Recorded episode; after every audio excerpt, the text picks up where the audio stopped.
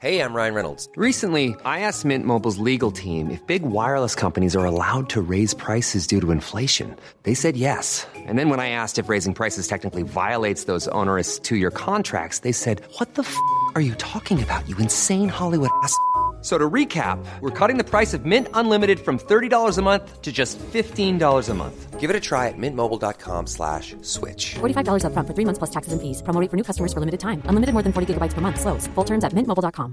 Planning for your next trip? Elevate your travel style with Quince. Quince has all the jet-setting essentials you'll want for your next getaway, like European linen, premium luggage options, buttery soft Italian leather bags, and so much more. And it's all priced at fifty to eighty percent less than similar brands. Plus, Quince only works with factories that use safe and ethical manufacturing practices. Pack your bags with high-quality essentials you'll be wearing for vacations to come with Quince. Go to quince.com slash trip for free shipping and three sixty-five day returns. This is Little Atoms, a radio show about ideas and culture, with me, Neil Denny. This week, instrument scientist Doctor Dennis Reuter of NASA's Goddard Space Flight Center on the New Horizons mission to Pluto.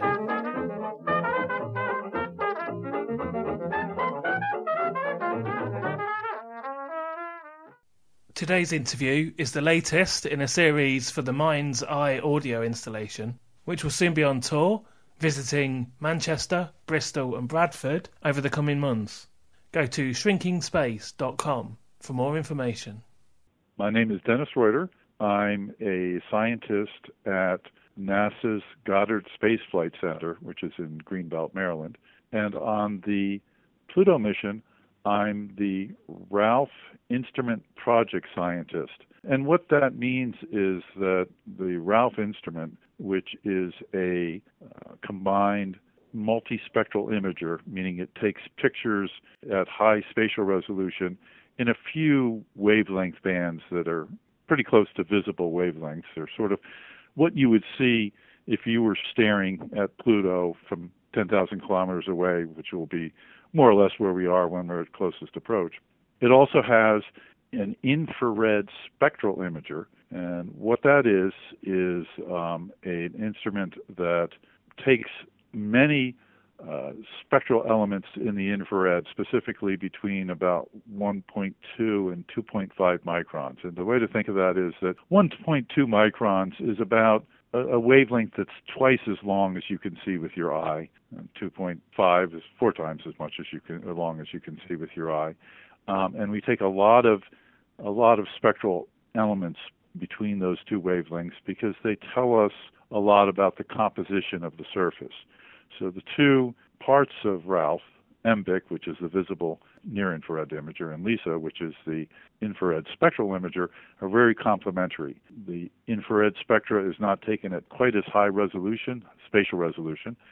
Uh, we don't see things quite as clearly with the infrared as we do with the with the visible.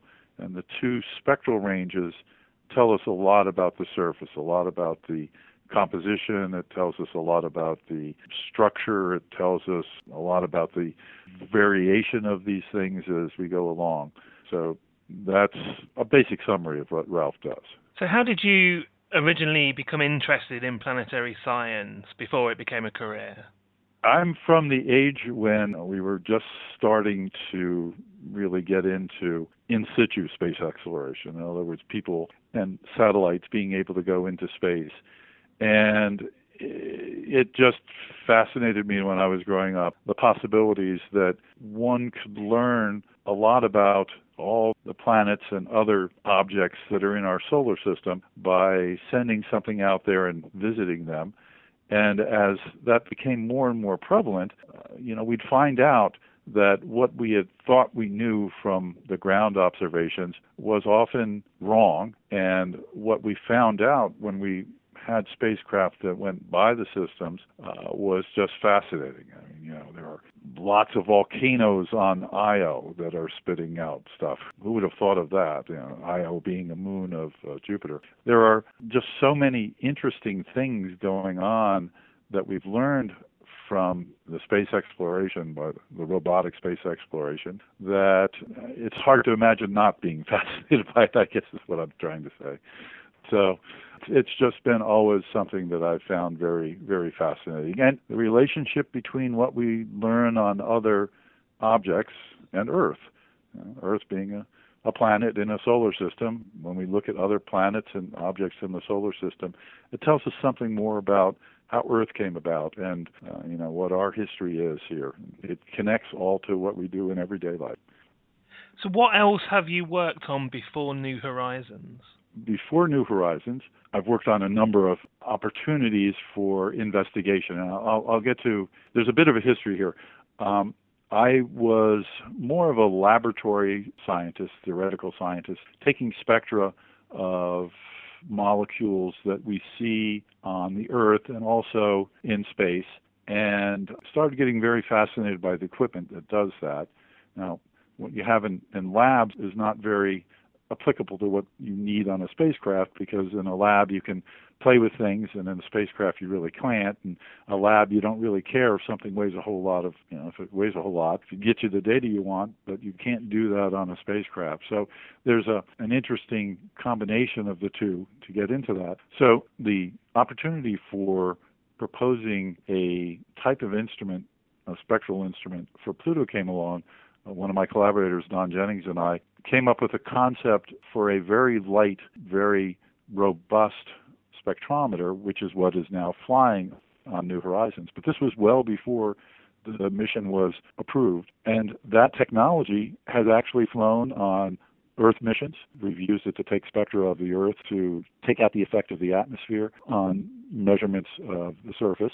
It is going to be flying on a, another space mission to uh, an asteroid, Bennu, as part of the OSIRIS-REx mission. And it led me to do things on other platforms, for example, uh, on the most recent Landsat satellite, the uh, Landsat eight, that was launched in twenty thirteen. There's a thermal infrared sensor called TIRS on the on Landsat eight that I'm the instrument scientist for. So the technology development that we did for Pluto fed into things that we did for Earth, which fed into things that we did for other space missions, and then gave us more confidence in what we were going to do for Pluto, and so it has just kept evolving that way. So I've been involved in five space missions so far. Well, one will be launched in September of twenty sixteen. So four have launched and one coming up, the one to the asteroid. Before we talk specifically about New Horizons, it's part of, I guess, an umbrella of projects called New Frontiers, the New Frontiers program. So what's that? What does that mean? The New Frontiers programs are programs that NASA has initiated for specific missions to do specific things that are proposed by a, a principal investigator. So the principal investigator is the one responsible for the whole mission. Their biggest missions that NASA does that are in that principal investigator mode. So, so far there have been three chosen: New Horizons, going to Pluto, Juno, which is at, at Jupiter, and the OSIRIS-REx mission, which is going to Bennu to return a sample. They're focused in the sense that there's a specific target that one is looking at, uh, or a specific action that one is doing. And they're kind of at the billion-dollar cost limit. That includes launching and making the spacecraft and making all the instruments and so on and so forth. So it, it's a combined science effort of trying to define what is the interesting science at an object or at a, in an area, and then what is the optimal set of instruments that go into that, help you define that mission, help you get the data you need to answer the questions that you've asked in defining the mission. New Horizons, what is it? What are the goals? The New Horizons mission's goals are to explore an area of space that we haven't looked at at close up before. This is the area called the Kuiper Belt objects.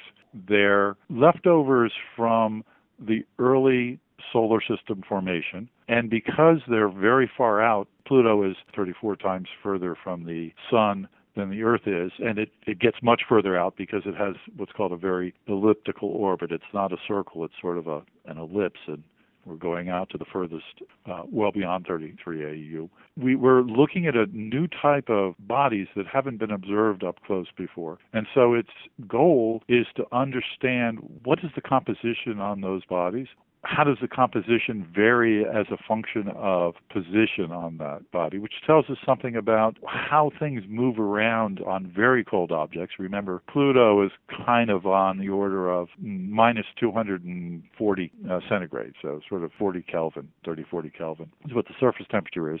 There is some atmospheric gas that's a little warmer, stuff coming off the surface, but it's so cold out there that you freeze nitrogen onto the surface. Nitrogen exists in Pluto on a, as a solid. So we're trying to understand what the composition is, what the history of impact history, what happened during the development of these bodies that are very representative of what made the Earth, what made the other planets, but has not been affected by all the processes that go on in the inner solar system, by you know, so much radiation coming from the sun, by gravitational effects in the inner solar system. Uh, they were affected a long time ago by gravitational effects that threw them out there. So we kind of look at this as, as kind of a time machine. We're, we're being able to go back and look at the history of the solar system four billion years ago by looking at these objects now. They they maintain that history. They don't have the erosion that you see on Earth and in the other in the other inner solar system objects. So that's sort of the goal, is to understand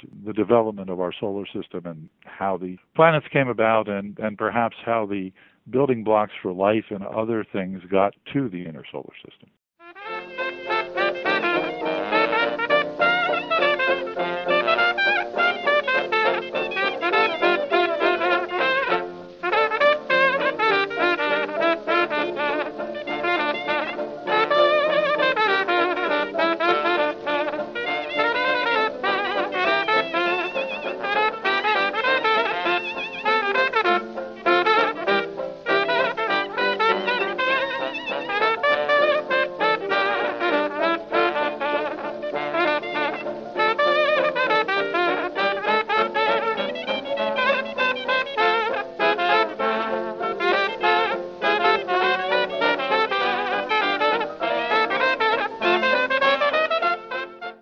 Irving Finkel, and you're listening to Resonance F M, and this is Little Atoms, a radio show about ideas and culture.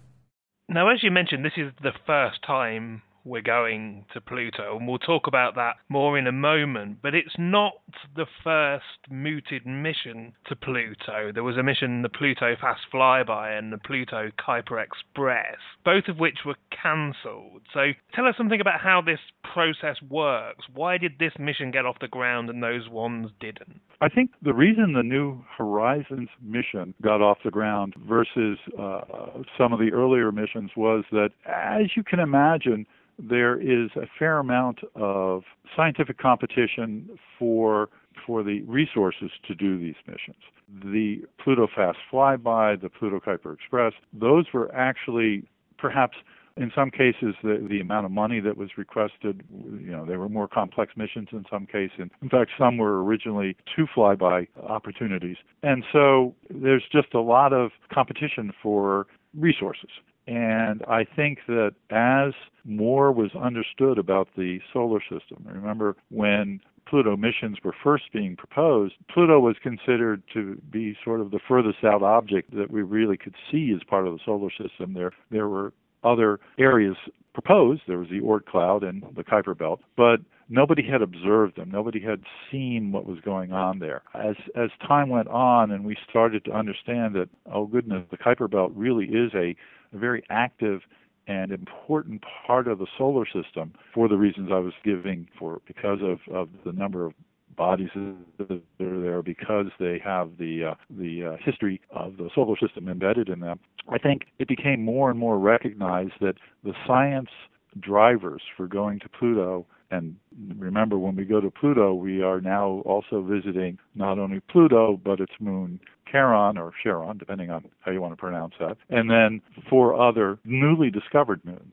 that have been discovered actually since uh, New Horizons was uh, initiated. So there was just a growing science driver for doing this, and, and the time became right. There was a good match between, again, the This is a, an, a mission that is very far out, so you can't really use solar power. You need very, very small and yet capable instruments. A lot of technologies came together to make it possible. So the combination of the science becoming very compelling, or perhaps more compelling than it was originally, and the capability of doing the mission with technology that we could use at the time, I think just made it a very, gave it a very strong push.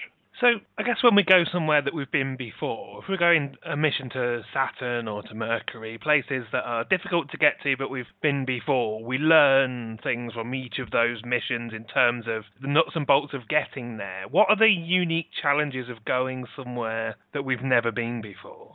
The challenges of going to Pluto are several-fold. Because we've never been there before, we have to use a bit more of our instinct, if you will, to uh, to understand what would be the ideal measurements to make. And I think we've come up with a very nice mixture of instruments, a mixture of imaging and radio and particle instruments that are flying on New Horizons that tell us a lot about the not only what the bodies are or how they look, but also what particles are coming off from them and, and, and what their thermal properties are like and so on.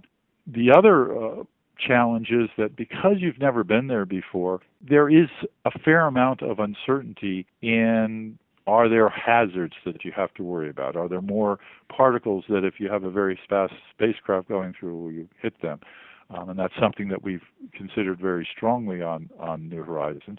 Also, if you think about it, all the things, because we're so far away from the planet, we're so far away from Earth, when we're doing our observations on Pluto, uh, we have to have everything very well planned. We can't send a command saying, okay, you're here now, start to do something, because it would take four hours for that command to get from the Earth to the spacecraft, and then it would take four hours for the spacecraft to come back and say, yes, I did that. So we basically would have flown by Pluto in the time that it takes just the command to go back and forth.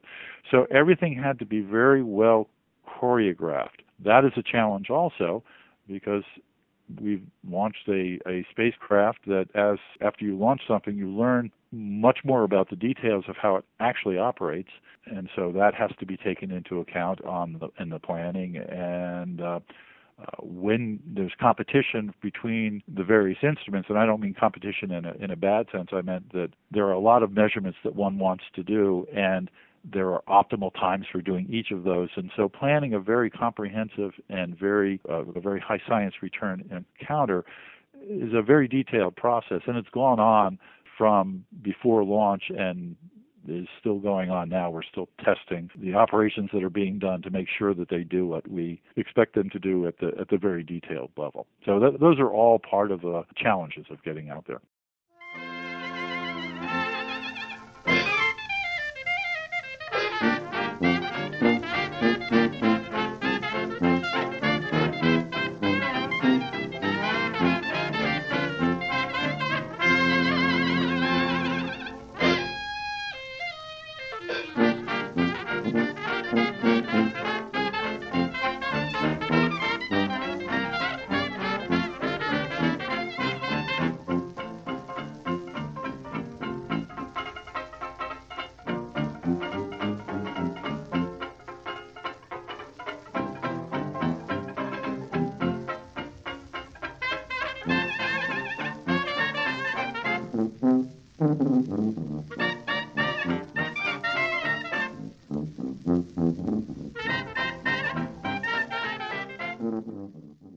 You're listening to Little Atoms. I'm Neil Denny. I'm talking to Doctor Dennis Reuter, and we're talking about the New Horizons mission to Pluto.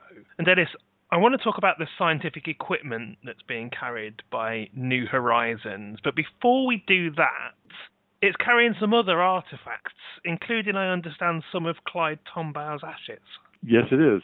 That was a, a decision made by the uh, principal investigator, Alan Stern, and, and others, was that when we launched, Pluto was uh, the last planet that had been discovered, and we thought that, and Alan thought that it was a very fitting tribute to Clyde Tombaugh, who was the discovery of Pluto, discoverer, excuse me, of Pluto, that we include his ashes on a mission that was flying by the planet that he discovered. I think that's such a wonderful idea. I really do. I, I think so too. Let's talk about the scientific equipment that's being carried by New Horizons then. So you talked briefly at the beginning about Ralph, which is the project that's obviously closest to your heart. All of these instruments have got wonderful names. We could talk about why it's called Ralph, but there's Alice, there's LORRI, there's PEPSSI, there's Rex. Tell us about some of these other instruments and what they're for. The LORRI instrument is a, if you recall, I mentioned that that Ralph has takes pictures in the visible and sort of near-infrared in several wavelength bands, and it does it at a higher resolution than LEISA does its infrared studies. Well, LORRI, which is an instrument from A P L, does what's called a panchromatic image. It's covering basically all the wavelengths from blue, the shortest wavelength that you can see, up to wavelengths a bit longer than you can see, from zero point four microns, which is blue, to about zero point nine five microns. And you can see stuff up to about zero point seven microns. So it's covering our visible region and a little bit beyond.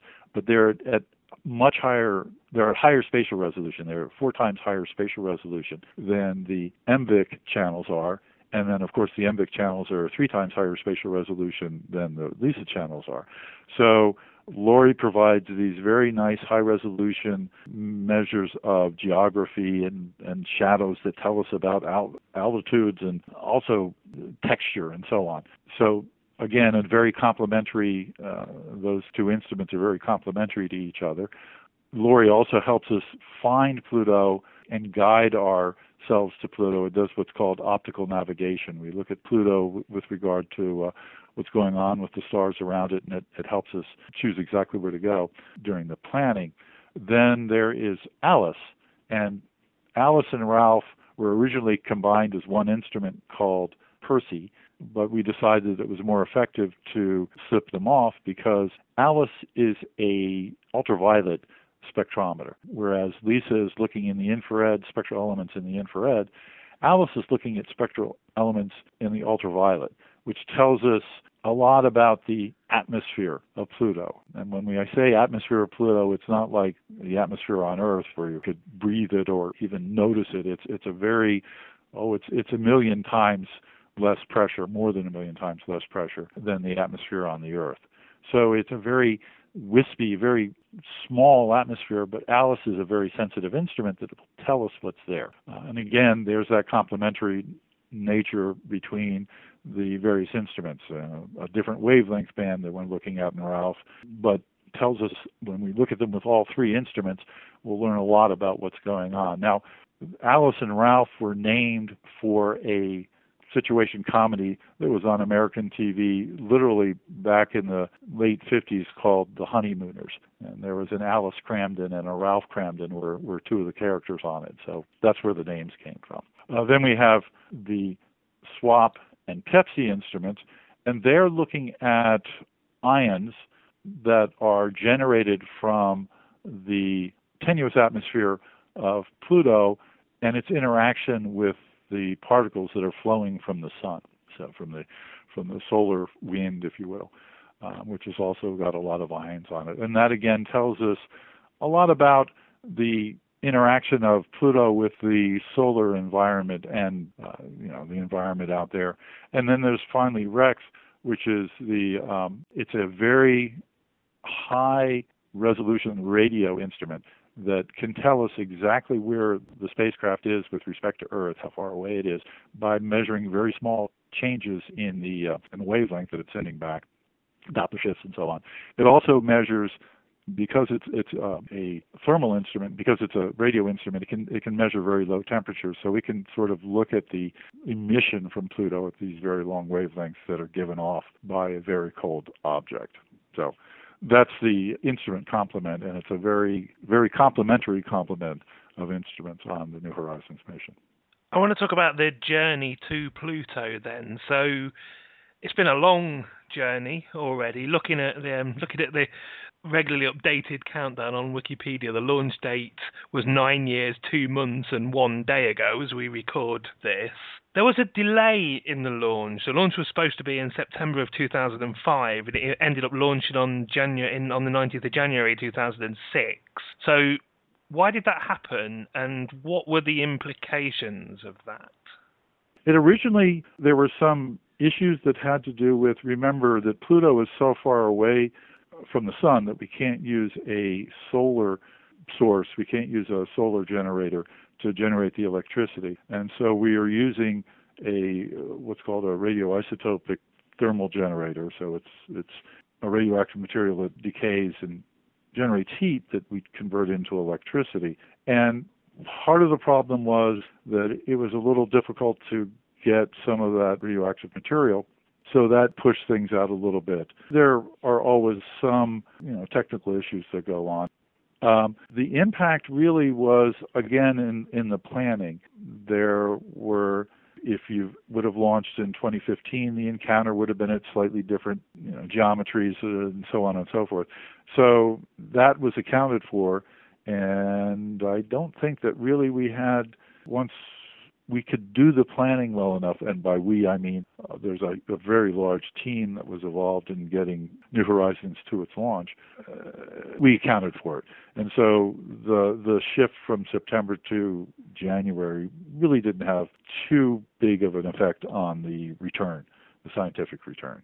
An interesting fact about the launch is that it's it's described as the fastest spacecraft ever launched. So why was that? Because we're going far out into the solar system, and we wanted it not to take forever.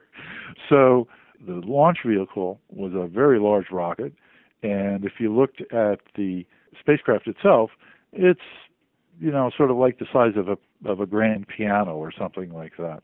And it was made that way because Uh, we wanted to be able to uh, to get to Pluto as fast as we could. There there are some things that are changing. As Pluto goes further out in its orbit, it gets colder, and some of the gases in its atmosphere start to get more condensed, so you, you get less atmospheric coverage. So so there there is some drive to make sure that we got out there before Pluto got too far away from the sun, so that we'd, we'd still have a good atmosphere to look at. I think the way to look at the speed of New Horizons was it took, I believe it was nine hours to get from the Earth to the Moon, you know, compared to if you look at how long it took the Apollo astronauts to get there, it was several days. And we made it to Jupiter after only fourteen months, so much faster than, than most missions going out there. And then we used Jupiter for a gravity assist that helped us get to Pluto. So it really was to make sure that we got to Pluto in, in good time.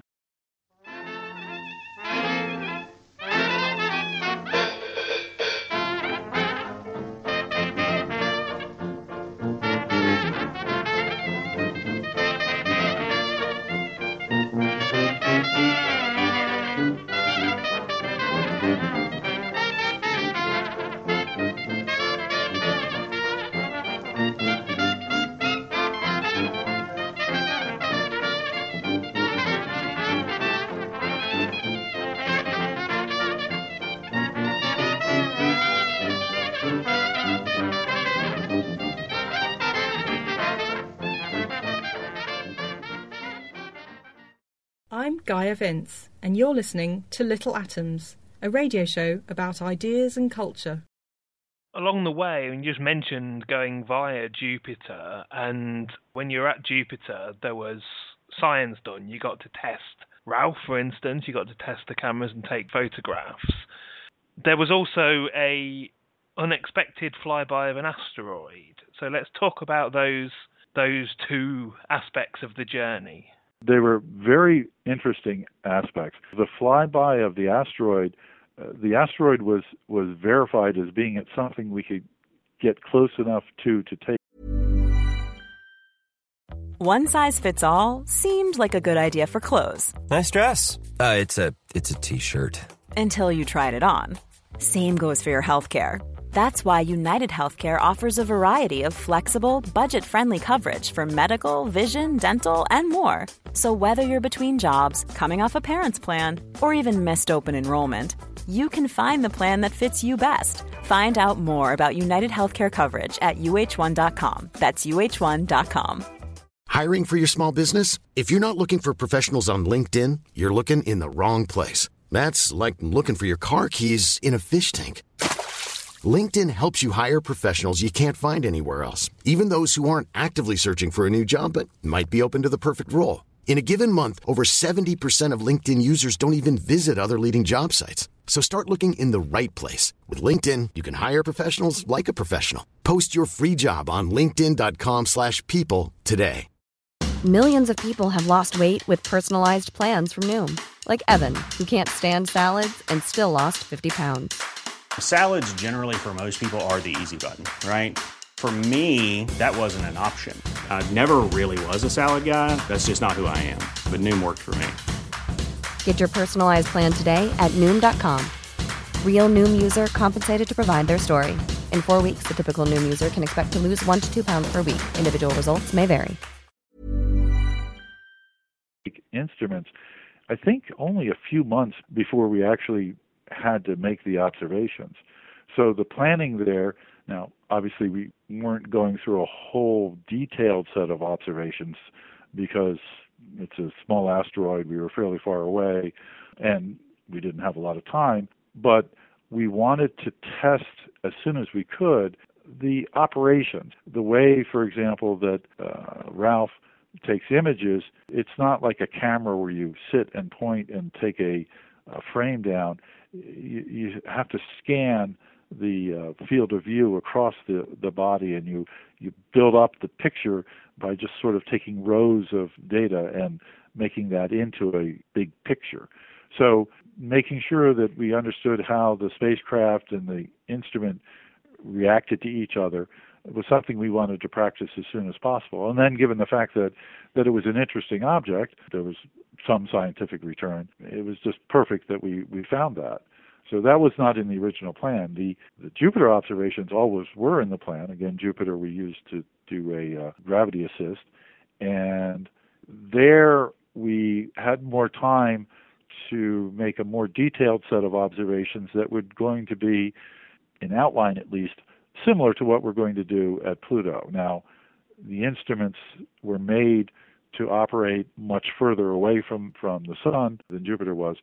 So in some cases, for example, in Ralph's case, we couldn't take color pictures or panchromatic images of the whole of Jupiter because there was just too much light coming off and we couldn't make the rows go fast enough. But we could do images in, in a band that's primarily sensitive to absorption from methane, and the LEISA spectrometer could take images also, as could LORRI. So this was a very nice combination of, hey, we're we're being able to practice a lot of what we're going to do at Pluto with, hey, we, we also get some very nice science return from this.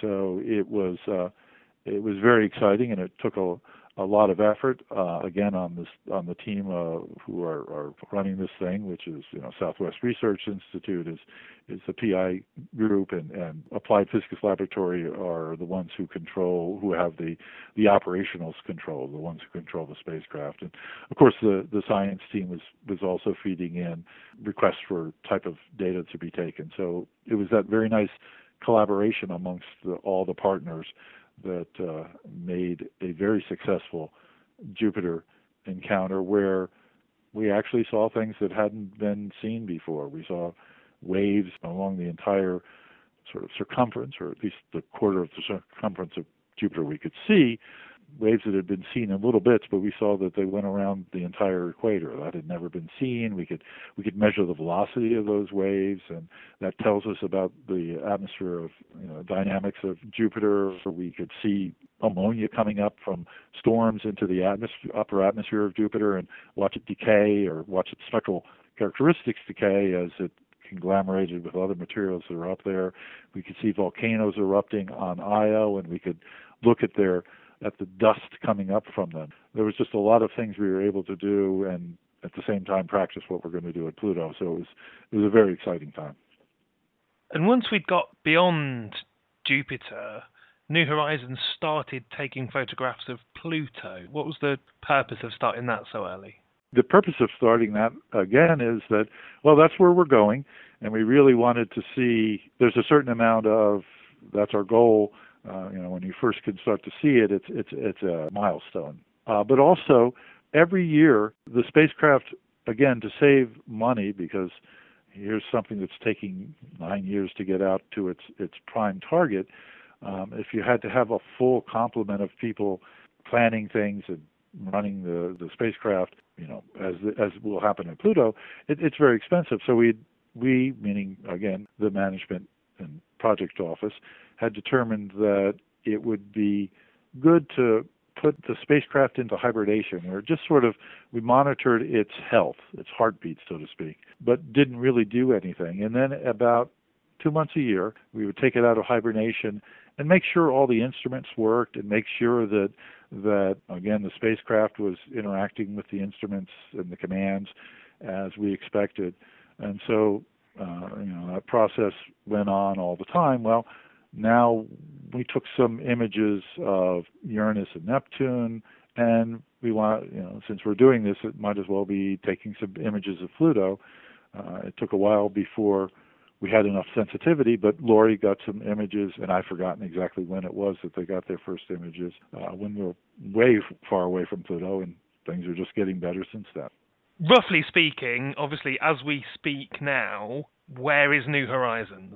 It's closer to Pluto than it, than the Earth is to the Sun, and I've forgotten exactly how far how far away it is from Pluto.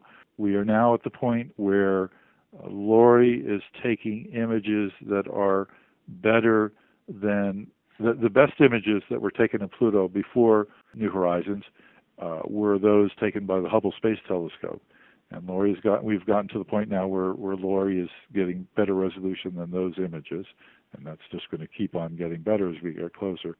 We'll get to Pluto, the closest we'll get to Pluto will be on July fourteenth, uh, twenty fifteen. Uh, that's when we'll get to within roughly ten to twelve thousand kilometers of the surface of Pluto.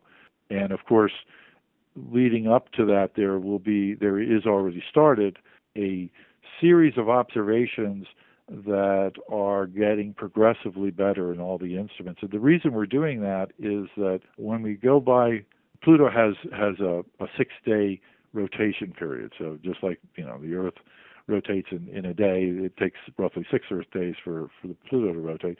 So the face that we're seeing at closest approach, you know, we, we only see that one side at closest approach. We don't get the really high-resolution images uh, of the other side. Uh, which, you know, because we're three days out from that when that side is, is facing the spacecraft. Uh, so we're taking data to look at what's called the light curve. How does the light vary through the various uh, phases of Pluto? And, and uh, that's going to happen up until the final impact. And that's going to be a very exciting day, but we won't get a whole lot of data back on that day because it takes a long time for the data to come back from Pluto itself. So a lot of our data from that new horizon, from most of the data we get from the closest approach, will actually flow down over the next the few months after the closest approach encounter date.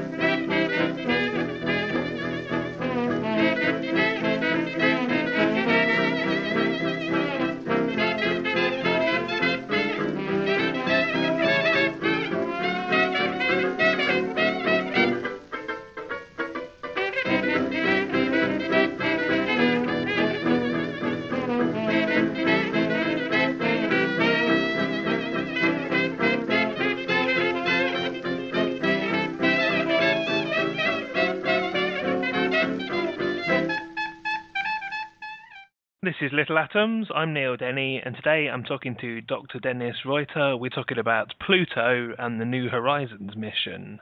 And so, Dennis, let's talk about that day in July when New Horizons arrives. Now, it's it's a flyby mission. It's not going into orbit, so there's a limited period of time to gather data. So what's going to happen when it arrives? When Pluto arrives, or excuse me, when New Horizons arrives at Pluto, there's going to be a, the poor spacecraft is going to be very busy because it's going to be pointing not only at Pluto, it's going to be pointing at Charon, it's going to be pointing at Nix, Hydra, the other the other two moons, all the objects that are around there. This has all been planned over the last you know, nine years or so, and will successively take data in each of the spacecraft. For example, Ralph will get its, uh, it, it will map the entire surface of Pluto in its panchromatic and four colors at a spatial resolution of, of better than a kilometer. LEISA will get the spectra of the uh, whole surface of Pluto at better than ten kilometers. Those are places where we cover the entire surface. We'll get higher resolution as we get closer in, but it won't cover the entire surface. Similarly, LORRI will be taking images of these objects at you know four times higher spatial resolution than um, M V I C can, but a lot of the objects, we can't run LEISA and M V I C at the same time, so we have to take the do the measurements. You know, we take some LEISA data, then we take some M V I C data, and then we there are also combinations of instruments that, or excuse me, yes, instruments that can't be done at the same time. And I've, uh, we can do, I believe it's LORRI and Alice can't be taking data at the same time, or Ralph and Alice can't be taking, excuse me, Ralph and Alice can't be taking data at the same time. So uh, those instruments, those combinations, they'll be taking data. We'll have a special time for them to take data that'll be different than the time that Ralph is taking data, that'll be different than the time that LORRI is taking data. So that whole planning Uh, has been quite extensive, and at the end of the day, we're going to have just amazing spectral spatial coverage of the, all the objects that we're we're going by. I mean, I guess I'm going to have to ask you to speculate a little bit because we haven't been there before, but what are we expecting Pluto to look like? We have information on Pluto sort of at the You know, you put two pixels across it or three pixels across the surface from Earth-based observations. And so we know that there are certain molecules that are there. We know that there's, uh, you know, there's there's there's methane. We know that there's uh, water on Charon. We know that there's n- nitrogen ice on Pluto and so on.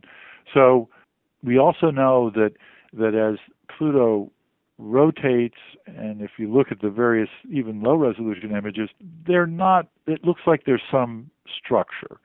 Now again, you know, we can't, from what we've seen so far, we can't say, oh, look, there are valleys or, or craters or, or whatever, but we can, we expect those to be there, and we expect them to have various sizes, and we expect to learn a lot about the dynamics that are going on in the object, in the system there, by looking at the various sizes of the of the objects. And when we look at the spectra and images, we can kind of tell, oh, are there cracks around them that might tell us something about what's going on? Is there is there water underneath the surface? If we see sort of cracks around the uh, craters, that might indicate that. We'll also be looking for, is there, what's the composition that's going on around those craters? So what I think we're going to see is we're going to see the molecules that we've seen so far, perhaps some new ones, because there may be, you know, when you're looking at the full surface, if, if there's only a little area that has a, you know, a particular molecule, you won't necessarily see it. But when you can look at that particular part of the surface, you will see it. So I'm expecting that we'll see the molecules that we've seen, perhaps some others, that will will be able to start to correlate where we see various molecules and where we see various structures with the the dynamics of Pluto and, and its moons. And we'll perhaps be able to see, uh, has has material moved from where it's illuminated by the sun, so it's a little warmer, to areas that are colder, you know, sort of like the same thing that happens on, on Earth. So I think we're going to see a very nice variety signatures, both chemical and optical. And uh, also we'll see from the particle measurement instruments, we'll see, you know, are there any unexpected outgassings going on? Do we see more stuff in the atmosphere coming off than we expected? Similarly with the U V, same sort of thing. Is the atmosphere looking like you can correlate to what's going on on the surface? And from REXIS, we'll be able to say, is the temperature of the surface consistent with what we're seeing on, you know, from the from the composition and uh, structure measurements that we're making. So there's there's a lot of things like that that we're going to get, and I'm hoping we also see things that surprise the heck out of us, and I just don't know what those would be. So what about the moons? You've already mentioned that we've discovered some new ones on the journey. We are have been able to include observations of all those moons so that we get, oh, at least ten to twenty pixels of cross, perhaps with LORRI, and and somewhat less with the other instruments, because again, obviously, the major focus was on Pluto, and a lot of the planning was done before we had seen the other moons, and obviously we're not going to, to change things all around to see them, but we will, we have made some modifications to enhance the information we're going to get back from them, and, and again, we're expecting to see on them things like, what is the composition? Is it the same as what we're seeing on, uh, you know, on the other bodies? Pluto and, and Charon, which are right next to each other, really do have a different composition because Pluto is massive enough that it can store some molecules that the gravity is, can keep molecules on its surface that Charon can't. So Charon has a lot of water on it because water just doesn't evaporate at those, you know, temperatures. Uh, whereas Pluto has nitrogen and methane and other things on it. So what will we see on those other objects? Will we see other molecules? Will we see something that's that's uh, been there sort of since it was formed?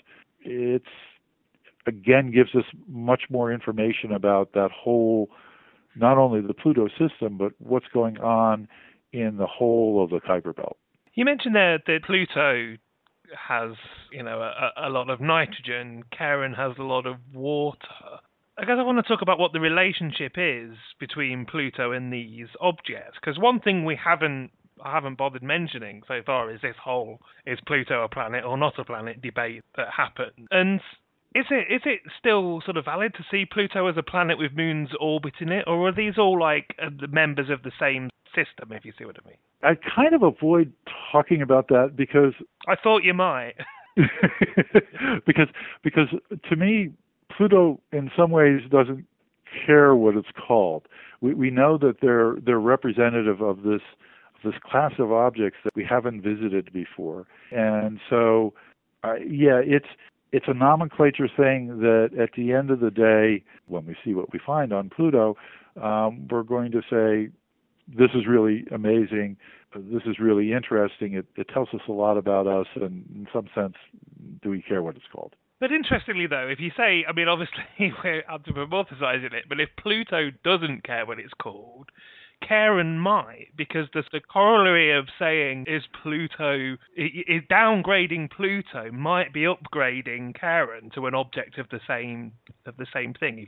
Yeah, and, and in a in a way, Pluto and Charon are kind of more related. I mean, they they they're sort of orbiting a a point that's, you know, the center of the gravity of the whole system, which is more displaced from Pluto than it is from uh, say, you know, the Earth or Jupiter or Mars, um, because they're they're larger objects and the the things that are orbiting them are smaller relative to each other.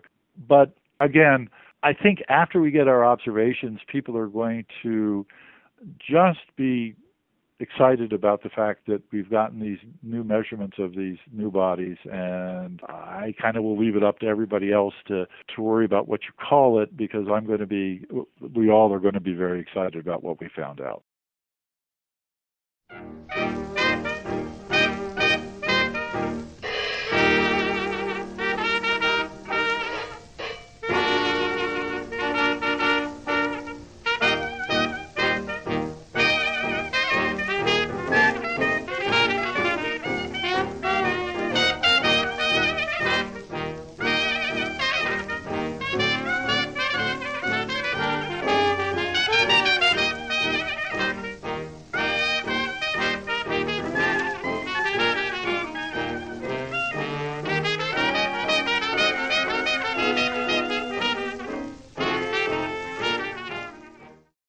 I'm Ben Goldacre. You're listening to Resonance F M, and this is Little Atoms, a radio show about ideas and culture.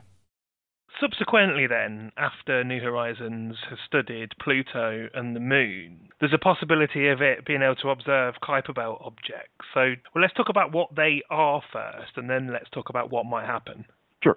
The Kuiper Belt objects are objects that are left over from an area on the, you know, in, in the uh, solar system where smaller objects were made, but they never got fully conglomerated into one object that doesn't have anything else around it, like is what you see in um, um, in the inner solar system. Now, you know, whether whether that means that they're not planets or not, I, that's to me nomenclature.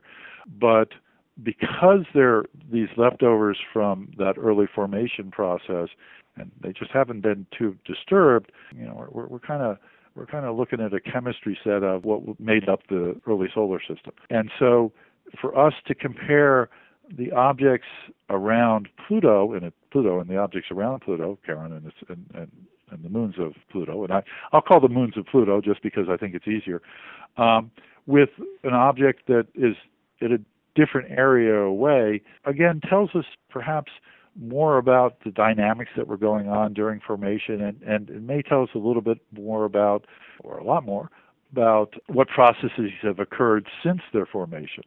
Uh, so there have been objects identified that we can almost certainly get to uh, with the fuel on board that we have and so on, but they're not part of the mission yet. We, we've identified the objects, and I'm sure that we'll, that a proposal will be made to extend the mission beyond, but officially it's not there yet, but we know that, that there are things that we can get to, and we'll see how it pans out after, uh, you know, after uh, after we, we have the Pluto encounter. But it would be very nice to be able to get more statistics, if you will, to see something, uh, another uh, object in this general area that is not from Pluto itself and from the Pluto system itself. And what else is there beyond the primary objectives of the mission that could be done given the time and the location and everything? What else would you like to see happen science-wise if we're able to? Well, of course, the imagers, unless you're you're close to an object, then and you, you really don't get much from the imagers, unless it's a very large object. Um, and as, of course, as we get further from the sun, the amount of light that we have to be reflected from, from the objects is getting less. So beyond this, you know, sort of a, a relatively close object uh, that, that we can get to, I think the imagers will not provide too much data. But again, there are these other instruments on there. There is the, you know, the radio Uh, instrument that can still tell us how Pluto is behaving, or excuse me, how New Horizons is behaving as it keeps on going out through the solar system. I mean, it it's just going to keep going until it gets to the end. It's never it never will will stop. The um, particle instruments, SWAP and PEPSSI, will of course be able to tell us about the composition out there and uh, you know the, how the interaction of the solar in, wind is with that with whatever other material is out there. And um, there's a another instrument that I apologize for not mentioning before uh, because it was not sort of one of the complement of uh, original instruments. It's the student dust counter, which is a an object, uh, an instrument that was made by students at uh, uh, University of Colorado that looks at impacts of, of dust onto it and, you know, counts how many dust particles are out there. Well, that's information that we could get for a long distance out. So I think that there are things that we could still monitor as, as time goes on. Obviously, the power supply, which is, again, uh, I mentioned this radioactive power supply, it has a lifetime. It starts to not being able to power, you know, the, the instruments and transmit data back at any reasonable rate after a while. It still is going to be active for, for quite a while. So I'm I'm hoping that there there will always be you know always be a recognition that there may still be some data to come out way beyond where even the extended mission, if we you know propose to go to uh, to this other object, is, and uh, you know that we can uh, that we can get some some information back as far as we can get information. And then what happens? What's the, what I guess, what's the ultimate fate of New Horizons? It just keeps going. and it just keeps going, and it leaves our solar system. Now, you know, it's the fastest thing that ever left Earth, but it's still slow compared to the speed of light, right? So it's it just keeps going and, and keeps traveling, and, you know, eventually we'll get to a star, but that will be a long, long, long, long, long time from now. And uh, it's I kind of really like that from a personal standpoint. It's it's just this thing that keeps going, and uh, you know, like like the Voyager and and uh, uh, Pioneer uh, spacecraft that have also gone out and in some cases even left what we call the solar system, you know, defined by where the wind from the sun sort of is more important than just sort of the general stellar galactic background. So um, it just keeps going.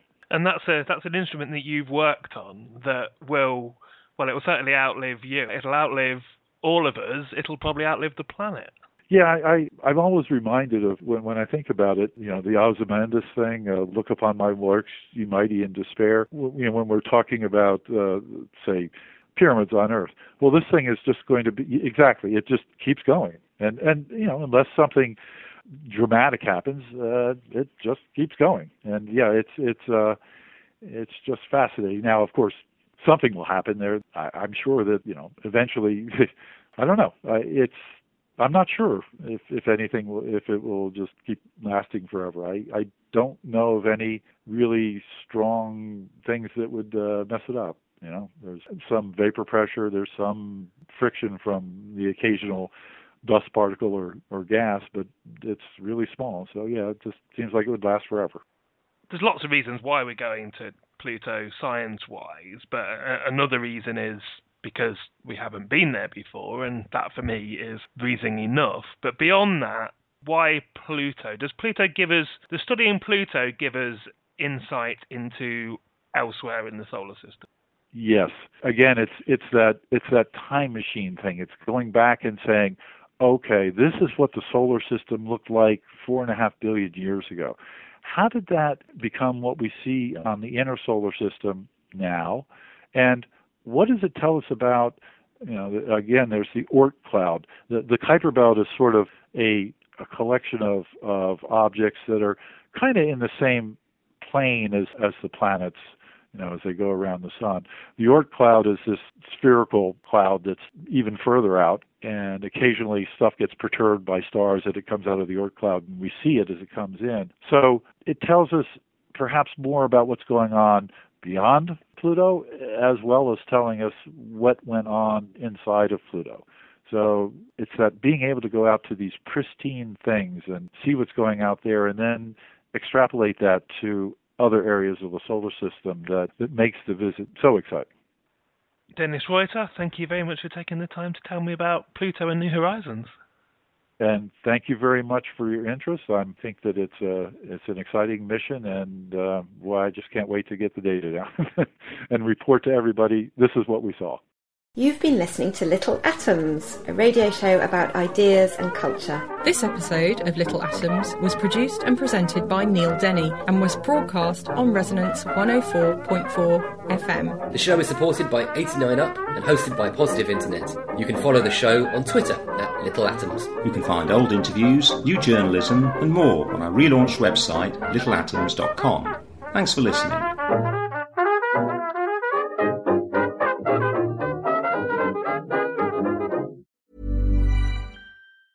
Planning for your next trip? Elevate your travel style with Quince. Quince has all the jet-setting essentials you'll want for your next getaway, like European linen, premium luggage options, buttery soft Italian leather bags, and so much more. And is all priced at fifty to eighty percent less than similar brands. Plus, Quince only works with factories that use safe and ethical manufacturing practices. Pack your bags with high-quality essentials you'll be wearing for vacations to come with Quince. Go to quince dot com slash pack for free shipping and three sixty-five day returns. Even when we're on a budget, we still deserve nice things. Quince is a place to scoop up stunning high-end goods for fifty to eighty percent less than similar brands. They have buttery soft cashmere sweaters starting at fifty dollars, luxurious Italian leather bags, and so much more. Plus, Quince only works with factories that use safe, ethical, and responsible manufacturing. Get the high-end goods you'll love without the high price tag with Quince. Go to quince dot com slash style for free shipping and three sixty-five day returns.